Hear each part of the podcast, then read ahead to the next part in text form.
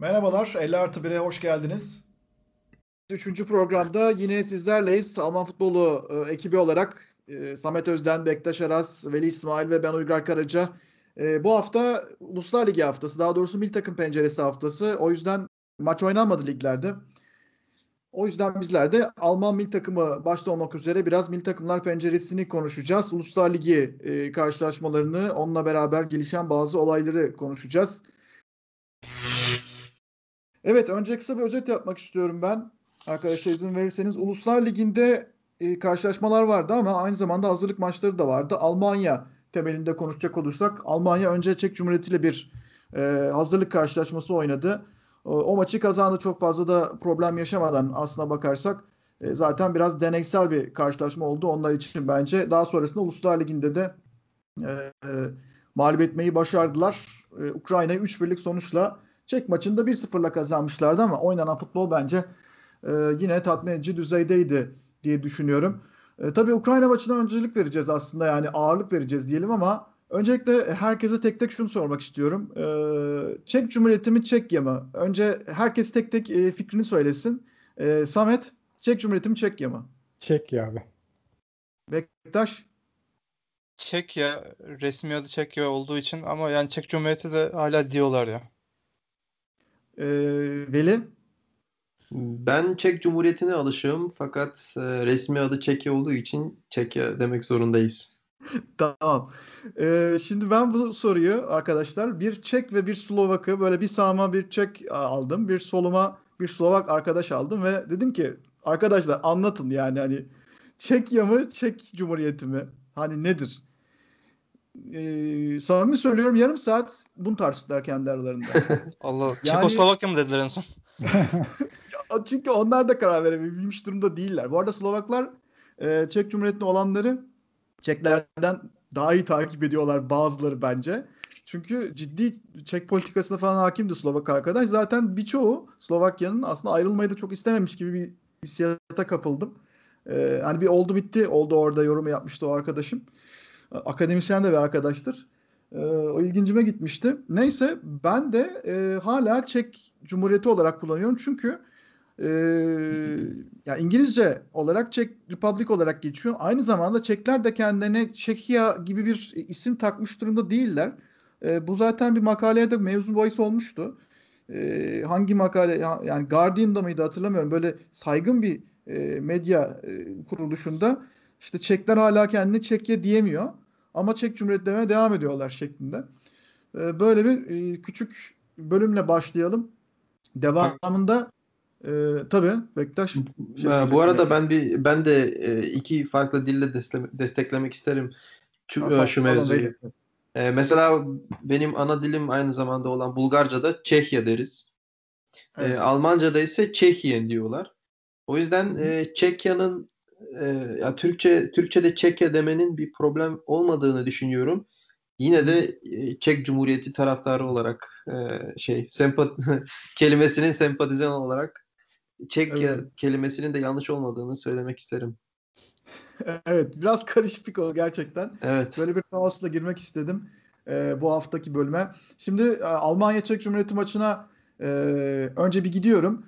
Bu karşılaşmada 3-4-2-1 gibi bir sistem uygulandı. Yani Kevin Trap kalede, Robin Koch, Rüdiger tahlı bir savunma üçlüsü. Boateng sağda, Philipp Max solda, İlkay Gündoğan, Neuhaus merkezde. Hücuma destek veren Brandt, Hoffmann ve Waldschmidt vardı. Şimdi bunu bir kenara bıraktık. Tek golü Waldschmidt attı ve kazandı Almanya 1-0'la. Ama asıl onların tabii hedef karşılaşması Ukrayna maçıydı. Uluslar Ligi karşılaşması olan. Ve Uluslar Ligi'nde 3-1'le kazandılar. Bu maçta dörtlü savunma uygulandı. Sağda Ginter, orta sahanın merkezine, yani 4-3-3'ün merkezinde Koch, yani pek alışkın olmadığımız bir yer bence, vardı. Şimdi önce Veli, istersen sana dönelim. Bu taktiksel dönüşümü nasıl buldun, nasıl değerlendirdin? Sağda Ginter ve orta sahanın merkezinde de, yanlış görmediysem, Robin Koch oynadı. Neler söyleyeceksin? Evet, beklenmedik bir durum. Aslında Antonio Rüdiger ve Robin Koch İngiltere'de çok iyi zamanlar geçirmiyor. Çünkü Rüdiger oynama fırsatı pek fazla bulamıyor. Robin Koch da oynuyor fakat kötü oynuyor. açık söylemek gerekiyorsa. Bu maçta özellikle savunma tarafına birazcık Niklas Süle toparladı diyebilirim.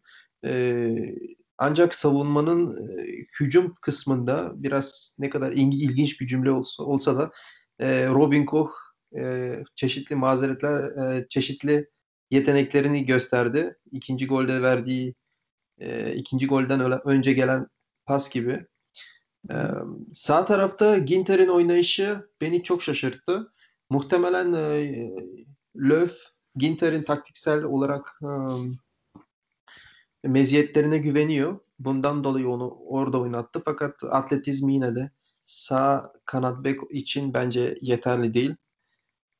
Sonuçta stoper oynayan, Gladbach'ta stoper oynayan adamın sağ kanat bek olarak iyi performans vermesini bekleyemeyiz çok fazla. Taktiksel olarak ne kadar iyi olsa da.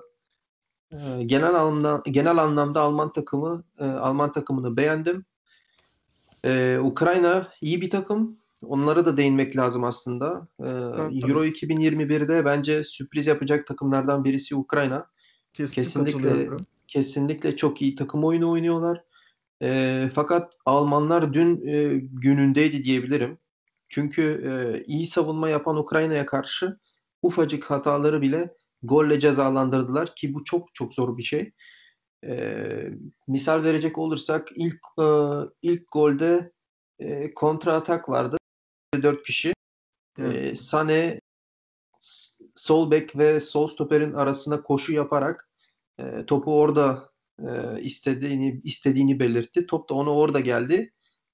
Geldiğinde ise birebir kaldı ki zaten Sane ile birebir kalmak bir stoperin isteyeceği en son şeylerden bir tanesidir. O da bunu değerlendirip golünü attı. Sane demişken bir de şuna değinmek isterim. Bir pozisyonda sağ ayağına top gelmişti. Orada yine sola çekip gol atmak istedi. Fakat sola çekene kadar savunma oyuncusu geri gelip onun topunu ayağından almıştı. Bu hareketini ben Sane'den beklemezdim açıkçası. Orada o seviyedeki bir oyuncunun sağ ayağıyla cesur bir şekilde topu vurması gerekiyordu. Fakat bir defalığına mahsus göz yumabiliriz. Canım. Sen de yani. Tabii ama yine de ben o seviyedeki oyuncudan bunu beklemezdim açıkçası. Yani şaşırdım doğru. Orada. İkinci golde Almanya'nın ikinci golü benim en beğendiğim gol. Sebebi de şu. Yerleşik bir savunma. Ukrayna takımı 10 kişiyle savunuyordu.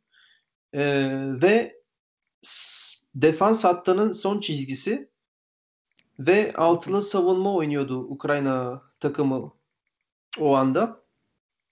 Orada bir oyuncu Ukrayna defansından 2 adım öndeydi ve bunu Robin Koch ve Goretzka anında değerlendirdi. Goretzka o oyuncunun arkasında boşalan alana koştu. Robin Koch da pasını oraya aktarıp savunma arkasına iyi pasla Ukrayna takımını çözdüler ve gol de oradan geldi. Üçüncü golde de Almanya'nın üçüncü golünde gegenpressing gördük. Top Almanya'dayken kaybettiler. Anında yine geri kazandılar ve 5'e 6 kişi. Almanya 5, Ukrayna takımı 6 kişi defans yaparak yine de golü atmayı başardılar. Bize bu Almanya'nın 3 golü şunu gösterdi. Almanya her türlü gol atabilir. Birinci golde kontra atak, ikinci golde yerleşik savunmaya karşı gol. Almanya'nın 3. golünde de gegenpressing'i gördük. Evet, Veli bu şekilde değerlendiriyor. Şimdi bakalım Bektaş, Löw'le ilgili yıllardır duyduğumuz şeyler var. Eleştirenler var, beğenmeyenler var. Forvetsiz oynamayı tercih etmesini çok doğru bulmayanlar var falan. Bunlar uzun yıllardır konuşulan şeyler. Ama yine forvetsiz oynamaya devam ediyor. Gnabry, Sané, Werner üçlüsü önde. Robin Koch'un orta sahadaki yeri enteresan bir yer. Aslında savunmaya da çok yakın oynadı. İyi bir taktisyen mi Löw sence? Yani bu taktiksel dönüşümü yapmış olması seni etkiledi mi? Ya da Ginter'i sağ bekte kullanmış olması mesela sence olumlu döndü mü? Ya da Çek maçında çok iyi oynayan bir Ridley Baku vardı. Mesela sağ bekte. Onu tercih hiçbir şekilde etmediler. Leipzig'te iyi giden bir Heinrichs vardı. Onu da tercih etmediler. Ya da Niklas Stark yine sağ bek oynayabildiğini gördük aslında Hertha Berlin'de. O da tercih edilmedi. Senden de bir küçük Almanya değerlendirmesi alalım. Löw birçok çözüm arayan bir teknik direktörü. Bunu 2014'te gördük aslında. Çok fazla taktik denedi. Hatta savunma hattını 4 tane stoperden kurduğunda çok eleştirilmişti. Bu maçta da benim ilk aklıma o geldi. Acaba yine ilerleyen turnuvalarda da bunu mu deneyecek? Çünkü Inter'de stoper orijinli bir oyuncu ama Freiburg'da birkaç maçta ben onu sağ bek olarak izlemiştim ama yani bunlar çok azdı. Dolayısıyla yatkınlık olarak çok sağ bek denemez. Philipp Max evet. Keza öbür kanatta daha hücuma yönelik bir oyuncu. Ben şöyle yorumladım. Mesela Philipp Max ileri çıktığında Hoff geriye çekilip bir dörtlü savunma oluşturabilir. Hatta ilk dizilişleri gördüğümde ben herhalde 3-4-3 veya 3-4-2-1 şeklinde bir diziliş bekliyordum. Çünkü öyle gösterilmişti. Ancak daha sonra farklı bir form aldı takım. Bence alternatiflerini deniyor. Evet, Baku, Stark bunlar da onun defterinde yazılı ama bu maçta bir yandan o oyun da sadece oyuncuları değil de o oyunun da biraz da provasını yapmış oldu. Forvet mevzusunda da aslında çok havuz bakımından çok fazla seçenekleri yok. Werner belki yani 9 numara oynayabilir ama tam böyle full bir 9 numara bence değil. Alternatifleri ligde bakıyoruz. Hani Füllkrug var, Petersen var. Çok şanslı sayılmazlar bu konuda. Bence elindekileri en iyi kullanmaya çalışıyor. Tartışmalı kısmına gelirsek yani onun da çok fazla alternatif olduğunu düşünmüyorum. Keza Klinsmann vesaire tekrar aynı bir sürece sokar. Yine arayışlara sokar. Dün hatta WhatsApp grubumuza biraz geyik döndürdük. Hatırlarsınız işte kim gelir, Funkel mi gelecek yoksa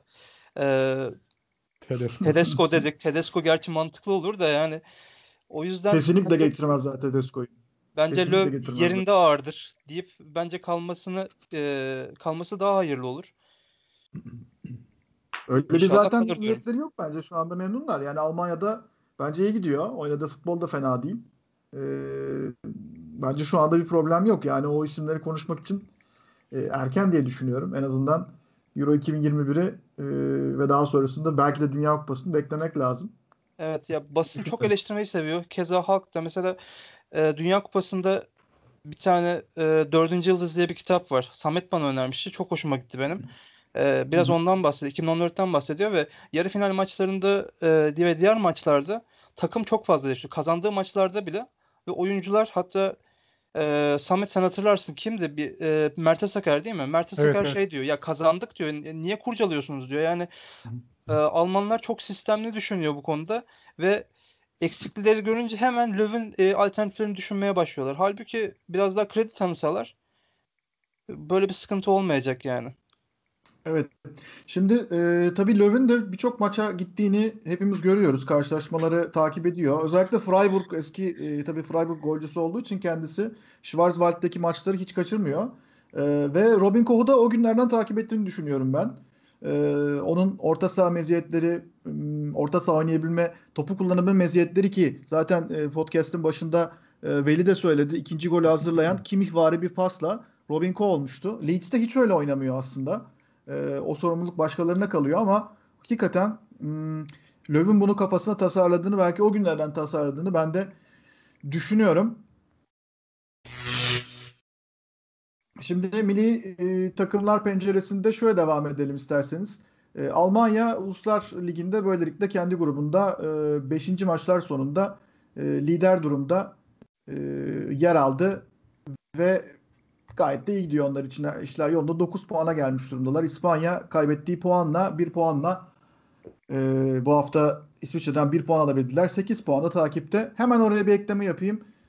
Yann Sommer 2 tane penaltı kurtardı. Kurtardığı penaltılarda Sergio Ramos'un penaltılarıydı. Bu enteresan çünkü Sergio Ramos 25 tane penaltıyı üst üste gole çevirmiş bir oyuncu. Yani penaltı kaçırmıyor son dönemde. Çok uzun zamandır penaltı kaçırmıyordu. Yann Sommer'e de baktım.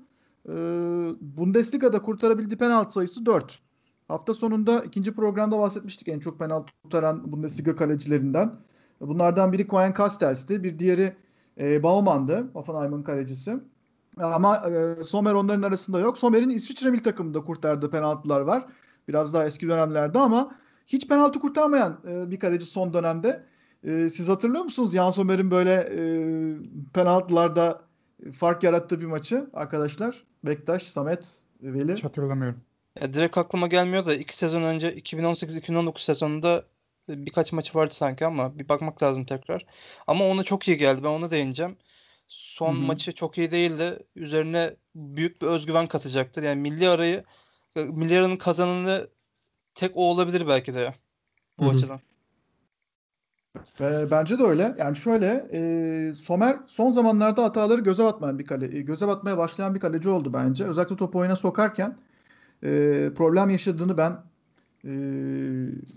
gördüm. Yani şöyle, gol yediriyor takımına verdiği hatalı pasla. Zaten senin bahsettiğin Bektaş karşılaşmada da 2 tane hatalı gol yemişti son Bundesliga maçlarında. O yüzden ilginçti.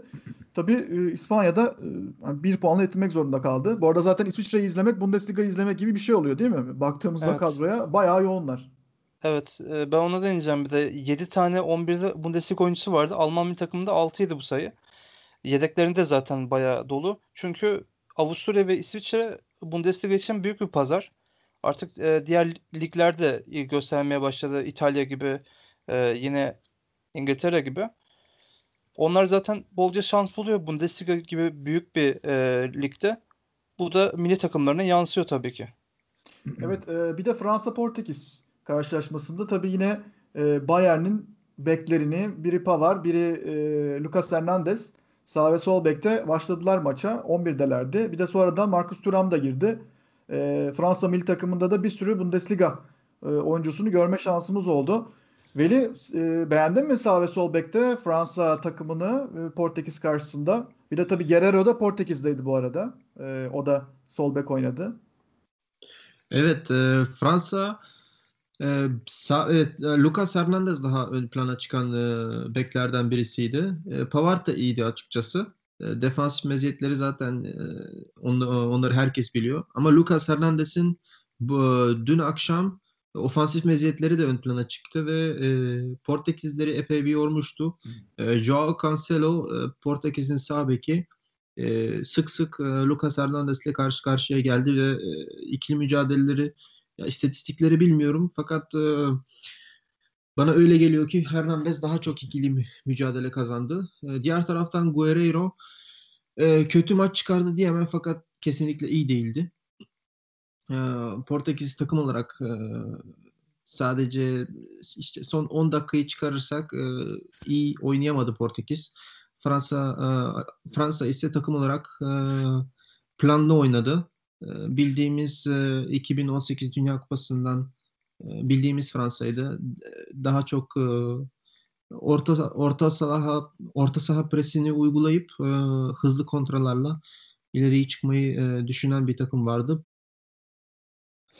Bu arada Pogba'ya da değinelim. Pogba dikkat çekici performans verdi. Zaten Fransa milli takımı için oynadığında bana öyle geliyor ki Manchester United için oynadığından 2 kat daha iyi oynuyor. Herhalde milli duygular mı desek veya başka bir etken mi? Portekiz konusunda bir şey söylemek istiyorum. Tabii. Ne kadar kötü oynamış olsalar da Fransa maçında aslında fazla kötü değillerdi. Onlar benim Euro 2021 favorimdir. Bence turnuvayı Portekiz kazanacak. Evet, milli takımlar penceresinin saha içini bu şekilde değerlendirdik. Şimdi saha dışı mevzulara biraz gelelim. Hemen Samet'e döneceğim. Covid-19 zamanında Uluslar Ligi ve hazırlık maçlarının bir arada olması, özellikle hazırlık maçları birazcık soru işareti, birazcık acaba en doğru karar bu muydu diye sorduruyor. Samet, sence en doğru karar bu muydu? Neler düşünüyorsun bu milli takımlar penceresiyle ilgili? Ya açıkçası organizasyon adına şu sıralar UEFA Korona Ligi desek daha yerinde olacak gibi geliyor bana, bilmiyorum. Yani Uluslar Ligi değil de Korona Ligi. Ya çoğu kişinin aksine ben bu formatı beğeniyorum. Yani zayıf takımlarla oynamaktansa denk olan takımlarla oynayıp kendini sınıyorsun turnuvalar nezdinde. Zaten bu amaçla getirildiğini de düşünüyorum. Ama anlamadığım bir şey var. Yani Covid dönemiyle sadece futbol dünyası değil, dünyanın genelinde birçok şey aksadı. Olimpiyatlardan tutun da diğer bütün organizasyonlara kadar. Ulusal liglerin fikstürü zaten sıkışık biliyorsunuz. Yani bu durumda bir de Uluslar Ligi'nin oynanmasına gerek var mıydı? Cidden bilmiyorum. Yani o zaman Euro 2020 neden ertelendi? Ya da zaten Uluslar Ligi oynanacakken hazırlık maçına gerek var mıydı bilmiyorum. Yani maddi açıdan buna ihtiyacı olan bir federasyon var mı bunu da bilmiyorum. Hiçbir şekilde anlam veremiyorum. Yani zaten ardı ardı zaten vakalarda geliyor. Futbol dünyasından da geliyor biliyorsunuz. Norveç'te de bir şeyler oldu galiba. Orada da ne oldu kaçırdım ama İsrail maçı ertelendi. Romanya maçı ertelendi. Orada başka bir durum var. Onu da konuşmamız gerekebilir. Yani en basitinden ya da Vida'nın durumu. Biliyorsunuz bizim milli takımla oynarken zaten koronavirüsüymüş sanırım adam. Yani birçok kişiye yayacak muhtemelen. Ya, bütün oyuncular şu an taşıyıcı durumunda. Hepsi milli kamptan giderken liglere oradan virüsü götürecek. Belki oradan milli kampa virüslü bir şekilde geldiler. Bilmiyorum yani şu an zaten durum kötüye gidiyor dünya genelinde. Bu durum kötüleşmenin sebeplerinden biri olacak gibi duruyor. Evet. Bektaş sen neler düşünüyorsun? Yani alternatif düşünüyorum kafamda. Acaba böyle bir bubble oluşturup bu maçlar hani nasıl olsa bir pencerede veya iki pencerede oynanıyor ya. O pencereleri hani belli bir bubble içerisinde oynama opsiyon olabilir miydi diye döndürmeye çalışıyorum kafamda ama fikstür yetişir mi ondan da emin değilim. Evet Bektaş. Aynı şeyi ben de düşündüm. Hatta bu Avrupa Kupaları Portekiz ve Almanya'da oynandığında senin benzetme yaptığın gibi bubble vardı ve iyi de işledi. Ama şu an için neresi olabilir? Bir de şu anda vaka sayısının az olduğu ülkeler küçük ülkeler. Hı-hı. Az nüfuslu ülkeler ve o kadar maçı, o kadar organizasyonu kaldırabilecek durumları var mı bilmiyorum. Ben de Samet'e katılıyorum. Gerçekten çok yersiz oluyor. Hadi Uluslar Ligi'ni geçtim. Hadi onu fikstürünü ayarlaman lazım vesaire ama hazırlık maçı yapmasına gerçekten gerek yoktu. Çünkü bunun liglere etkisi çok fazla olacak. Ve bence önümüzdeki hafta sonuçlardan sonra da çok fazla söylenenler olacak. Sırf dün 11'de başlayan Bundesliga oyuncusu sayısı 20 idi. Yedeklerden girenlerle bu 25-30 oldu. Bu sadece dünkü maçlarda. Totalde yaklaşık A takımlarda 50, genç takımlarda da keza çok fazla oyuncu var. Sırf Bundesliga üzerinde konuşalım 400 oyuncu varsa yani 100 tanesi milli takıma gitti ve geldi ve arkadaşlarına da bu yansıyacak enfeksiyon olarak.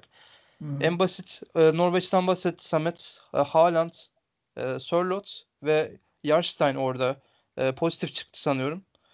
Ve bu büyük bir durum takımlar için. Çok fazla mağdur olan takım var ve biliyorsunuz futbol kulüpleri onlar özel şirketler ve onlara maddi olarak da çok fazla kayba sebep oluyor. Evet. Ben ileride belki hani göndermek istemeyeceklerini düşünüyorum. Zaten hatırlarsınız bazı takımlar dedi ki benim oyuncum hazırlık maçında oynamasın. Werder Bremen dedi ki işte sadece Pavlenka Almanya'ya karşı oynasın sonra oynamasın dedi. Yani böyle katı kurallar koyarlarsa yani her oyuncu gitmez ve artık böyle ikinci, üçüncü sırada gelen oyuncular gitmeye başlar. Zaten cazibesini de kaybeder. Bunu UEFA'nın ve işte uluslararası organizasyonların görmesi gerekiyor. Bu onlar için bir katkı değil. Zaten izlenme oranları da düşük. Katılım oranları da çok fazla yok. Hani bilet de satılmıyor. Şu an gerçekten çok yersiz. Yani bu Uluslar Ligi formatı evet güzel bir format. Ben Samet'e bu konuda da katılıyorum. Dün hatta San Marino berabere kalmış. Kaptanı ağlamış falan. İki maç üst üste ilk defa yenilmemişler. Evet.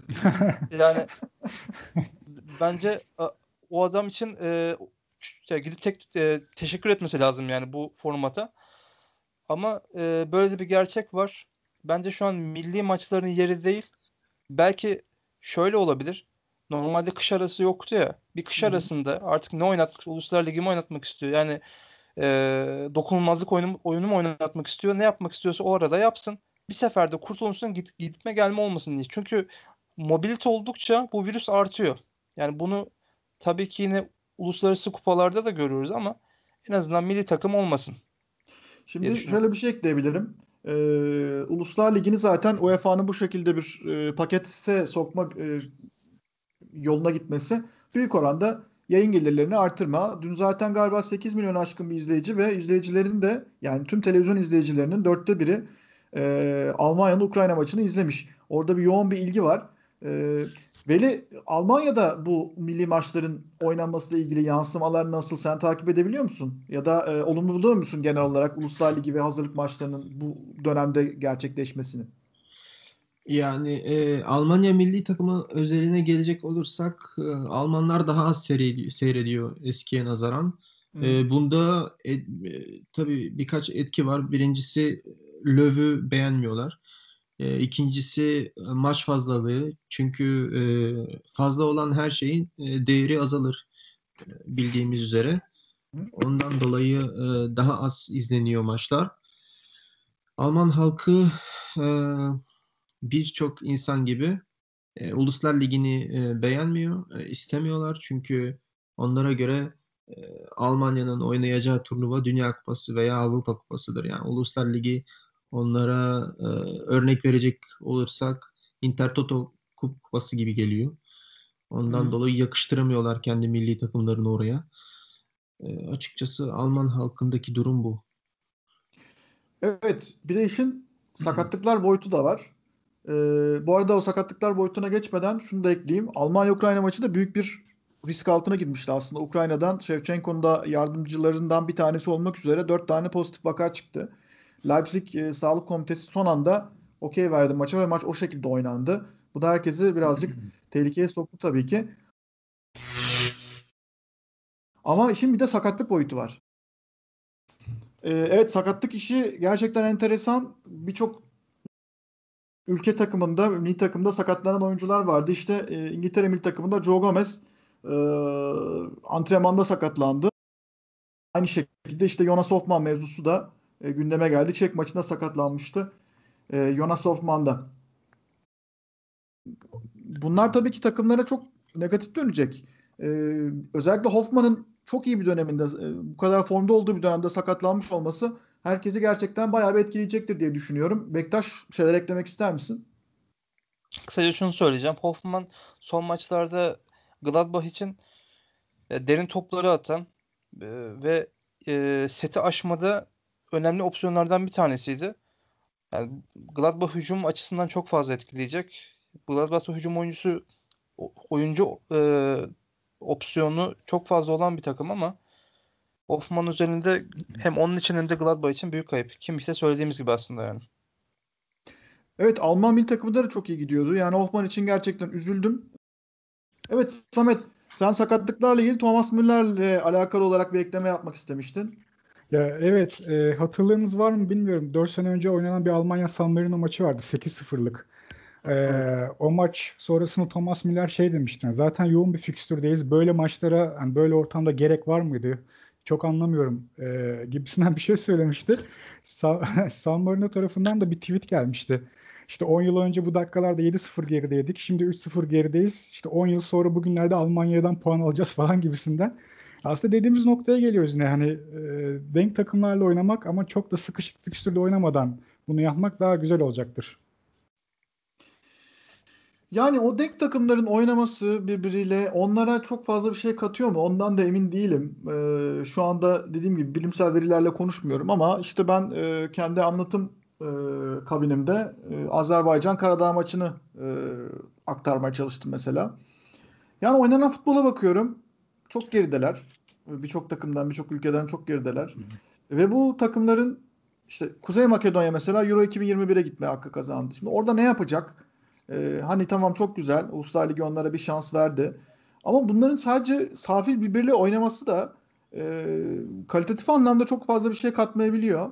O konuda UEFA'nın hani eğer diğer ülke takımlarına bir şekilde sokmak istiyorsa daha üst sıralara onlara motivasyon vermek istiyorsa başka türden özellikle gelişim yolunda maddi anlamda sıkıntı yaşadıklarını düşünüyorum. Hani futbolcuları geliştirme olsun, teknik anlamda teknik direktörleri yetiştirme olsun. Başka türden bir katkı vermeleri gerektiğini düşünüyorum. O yüzden hani safi birbirlerini oynatmaları da tamam belki işte kazanıyorlar, mutlu oluyorlar falan ama büyük takımlarla karşılaştıkları zaman ne yapıyorlar? Eskisi gibi değil tabii birçok şey. Yani bugün Lüksemburg, eski Lüksemburg'dan çok daha iyi durumda. Hatta Andorra için bile aynısını söyleyebilirim ama bilemiyorum önümüzdeki zamanlarda UEFA bu konuya tekrardan eğilecek mi, eğilme şansı olabilecek mi diyorum ve bu konuyu da geçiyorum. Artık son bölüme yavaş yavaş geliyoruz. Burada önemli bir konumuz daha var. Geçtiğimiz programda sizlere bahsetmiştik. Bundesliga'nın 14 tane kulübü özel bir toplantı yaptılar. Artık gizli bir toplantı demiyoruz buna. Çünkü birçok detayı da ortaya çıkmaya başladı. Karl-Heinz Rummenigge önderliğinde toplandıkları söyleniyor ama birçok kulüp lideri de toplantıya katılan. Bu toplantıda aslında Hans-Joachim Watzke bunlardan bir tanesi. Birçok konu konuşuldu. Ana konu yayın gelirleri ve bununla ilgili toplantıya çağrılmayan kulüplerin de bir tepkisi olduğunu okuduk daha sonrasında. Onların yansımaları da gelmeye başladı. Samet, bu konunun uzmanı olarak sana dönüyorum hemen. Sen anlatır mısın o arkadan gelen tepkileri? Ne oldu, ne bitti daha sonrasında? Tabii önce bir kısa tekrar geçeyim senin üzerinden. 14 Bundesliga takım ve bir tane de 2. Bundesliga'dan Hamburg toplandı. Dışlanan 4 takım vardı. Stuttgart, Mainz, Augsburg ve Bielefeld. Dediğim gibi toplantının ana konusu TV yayın gelirleri değil. Yan konu olarak da Zayfert'in yerine kim gelebilir? İşte federasyon başkanı Keller'e verecek olan destek vardı. Ve bir de mevcut koronanın futbol dünyasına etkisiyle konuşuldu. Medyada zaten G15 zirvesi olarak adlandırıldı bu toplantı ama Rummenigge bu eleştirilerin çoğunu reddetti. Rummenigge'ye destek verenler de var bu arada. Bundesliga Barometre diye bir site var. Anket sitesi ve ciddi bir popülaritesi var bu sitenin. Burada aslında birçok kişi Rummenigge'ye destek de verdi. Rummenigge, onunla başlayayım istersen, toplantının çok verimli ve pozitif geçtiğini ve birçok konuda fikir alışveriş yaptıklarını belirtti diğer kulüplerle. Hatta mümkünse bunu ileride tekrarlamak istediklerini açıkladılar. Eleştirilere gelirsek de en sert eleştiriler Sankt Pauli'den geldi. Genelde olduğu gibi. Evet. Evet. Ama onu olayın geçmişi de var, onu anlatacağım. Sankt Pauli'nin teknik sorumlusu Linen Rummenigge için acınası tabirini kullandı. Yani bu durum için. Ve yine eski CEO'lardan Andreas Rettich şöyle bir şey dedi. Yani Bayern'den başka düşünceleriniz olduğu ortaya çıkarsa bu gelecekte istenmeyen kişi haline gelmenize ve diğer her şeyden dışlanmanıza yol açabilir dedi. Gayet net aslında. Bu gerginliğin temeli de aslında 2018'den çıkıyor. Belki daha öncesi de vardır, bilmiyorum. 2018'de Frankfurt'ta 50+1 bizim podcast'in adı da olan bu kuralın geleceğinin oylamaya açıldığı bir toplantı yapıldı. Bu davet de Sankt Pauli'den geldi bütün kulüplere. O zaman Rummenigge şey demişti. Yani Avrupa Kupası'nda hiç oynamamış 2. lig kulübünün birdenbire böyle sadece önemli bir rol değil, aynı zamanda baskın bir rol oynaması beni rahatsız ediyor demişti. O zamandan beri açık açık zaten birbirleriyle çatışıyorlar. Rummenigge o 4 kulüp için ise şunu söyledi. Yani bu 4 kulübün zaten bir fikri vardı. Yani o yüzden çağırmadık dedi. Ama bilmiyorum, bana çok samimi gelmedi. Yani her ne kadar farklı fikri de olsa bence çağrılmalıydılar. Yani çağrılmalıydılar. DFL'nin yani Zayfert'in yerine kimin geçeceğini konuşmadık. Bu bizim görevimiz değil dedi. Bu zaten DFL'nin denetleme kuruluna ait bir görev dedi. Aynı şekilde de federasyon başkanı Fritz Keller'e destek vereceklerini belirttiler ki onun da genel sekreterle ilgili bir çatışması var federasyon içerisinde. Yani istifa etmesinden çekiniyor açıkçası kulüpler. Biraz karışık yani ortalık, durum bu. Şimdi ben şöyle bir ekleme yapabilirim belki bu son bölümde. Stuttgart, Mainz, Augsburg ve Arminia Bielefeld Bundesliga kulüpleri çağrılmayan ve bunlarla beraber 10 tane de Bundesliga 2'den kulüp var. Bunlar beraber bir tane makale yayınladılar. Bu makalede 2021-2022 ile 2024-2025 arasındaki yayın gelirleri dağılımının nasıl yapılacağı konusunda bir öneriler bütünü yer alıyor. 4.4 milyar euroluk bir paranın nasıl dağıtılacağına dair fikirler öne sürmüşler. Bu fikirlerin temelinde de şu var. %50'si yayın gelirlerinin, naklen yayın gelirlerinin %50'si kulüpler arasında dağıtılsın. Diğer %50'si de başarıya göre, sportif başarıya göre dağıtılsın şeklinde. Bu şimdi, tabii bu bir yaklaşım meselesi. Yani Bundesliga'da şöyle bir problem var tabii ki. Bayern her sene kazandığı için yayın gelirlerinin birçoğunu da, büyük kısmını da onlar alıyor. Sportif başarıya odaklı bir ödül dağıtım mekanizması bulunduğundan sebep. Ve bu da tabii ki başarılarının katlanmasına sebep oluyor. Yani maddi olarak onlarla baş edemeyecek noktaya geliyorsunuz. Şimdi burada şu ayrım var. Daha verimli ve daha rekabetçi bir lig oluşturabilmek için acaba alttakilere daha fazla para vermek sorunu çözer mi? Yani yoksa alttakiler nasıl olsa para bedavadan gelecek diye, yani %50 direktman zaten anlaşma gereği geliyor diyerek kulüp içi verimliliğe önem vermeyecekler mi? Burada bence esas tartışma noktası orası. Yani işte neoliberal bir bakış açısıyla mesela baktığımızda şunu diyebilir Rummenigge ve ekibi. Yani biz alttaki kulüplere parayı zaten baştan vereceğiz. Yani maaşı hazır vereceğiz. Onlar da bu parayı harvur parmağa savuracaklar. Nasıl olsa para sportif başarıya göre gelmiyor diyerek kendilerini bırakacaklar ve verimli olmayacak bunların yönetimleri deniyor. Diğer görüşe göre de bu şekilde olmaz. En üsttekiler her zaman paranın hepsini alıyor. Bize kullanacak kaynak kalmıyor. Bu şartlarda biz nasıl ligi daha rekabetçi hale getirebiliriz? Bayern'in bu kadar rekabetçi olması Bundesliga markasına zarar veriyor argümanı var. Bilemiyorum, sizler neler düşünüyorsunuz? Yani hangi taraf daha haklı gibi gözüküyor Samet? Ya şöyle, aslında yayın gelirlerine, Kicker'ın verilerine baktığım zaman yaklaşık olarak söylüyorum rakamları. Bayern Münih 70 milyon euro civarı alırken lig sonuncusuna yaklaşık 25 milyon euro civarı bir şey geliyor. Yani aslında dediğim gibi arada kat fark var. Ben açıkçası mağdurun yanında olabilirim rahatlıkla. İkinci Bundesliga takımları gibi düşünüyorum. Eski Hamburg yöneticisi olan 2018'de bıraktığı görev Burhagen'e göre artık şey diyor, yani eskiden Stuttgart'ı şampiyon olarak görüyorduk. İşte Kaiserslautern gibi takımları görüyorduk ama bundan artık hiçbirini göremeyeceğiz diyor. Sadece yayın geliri olarak da bakmamak gerekiyor. Şimdi en basit kulüpler şu anda çok fazla oyuncu yetiştiriyor ve Bundesliga'ya, üst kulüplere veriyorlar. Şu an dün konuşmuştuk hatta, Bayern'in kadrosunda çok fazla Schalke'den isim var. Yine işte Premier Lig'de çok fazla Freiburg'den isim var. Ondan önce zaten bu takımlar bize kendileri geliştirmiyor. Bölgesel takımlardan alıyorlar. Samet o kitabı okudu, çok iyi biliyor. Bölgesel akademiler var ve ufak kulüplere de zamanında çok fazla yardım yapılarak bu akademiler kuruldu ve bu akademilerden çıkarak bugüne geldi bu oyuncular. Çoğu mesela çok böyle köy takımlarından geldiler. Mesela Baumann Breisach diye bir yerden geldi. Ufacık bir yerden geldi. Yani Fransa sınırında. O yüzden sadece yayın geliri, ya biz para alamıyoruz değil. Bu aslında onlara para verirlerse, yayın gelirleri konusunda onlara daha fazla iltimas tanınırsa bu onları oyuncu olarak da dönecek. Yetenek olarak da dönecek. Sadece bunu eklemek istiyorum ben. Evet, o zaman bir 50+1 podcast bölümümüzün daha sonuna gelmiş bulunuyoruz. Sizlere çok teşekkürler. Bu programda Uluslar Ligi'ni konuştuk. Milli Takım Penceresi, Covid zamanında Milli Takım Penceresi, bununla beraber gelen sakatlıklar ve tabii ki Bundesliga kulüplerinin bazılarının çağrıldığı o toplantıyı sizlere özetlemeye çalıştık.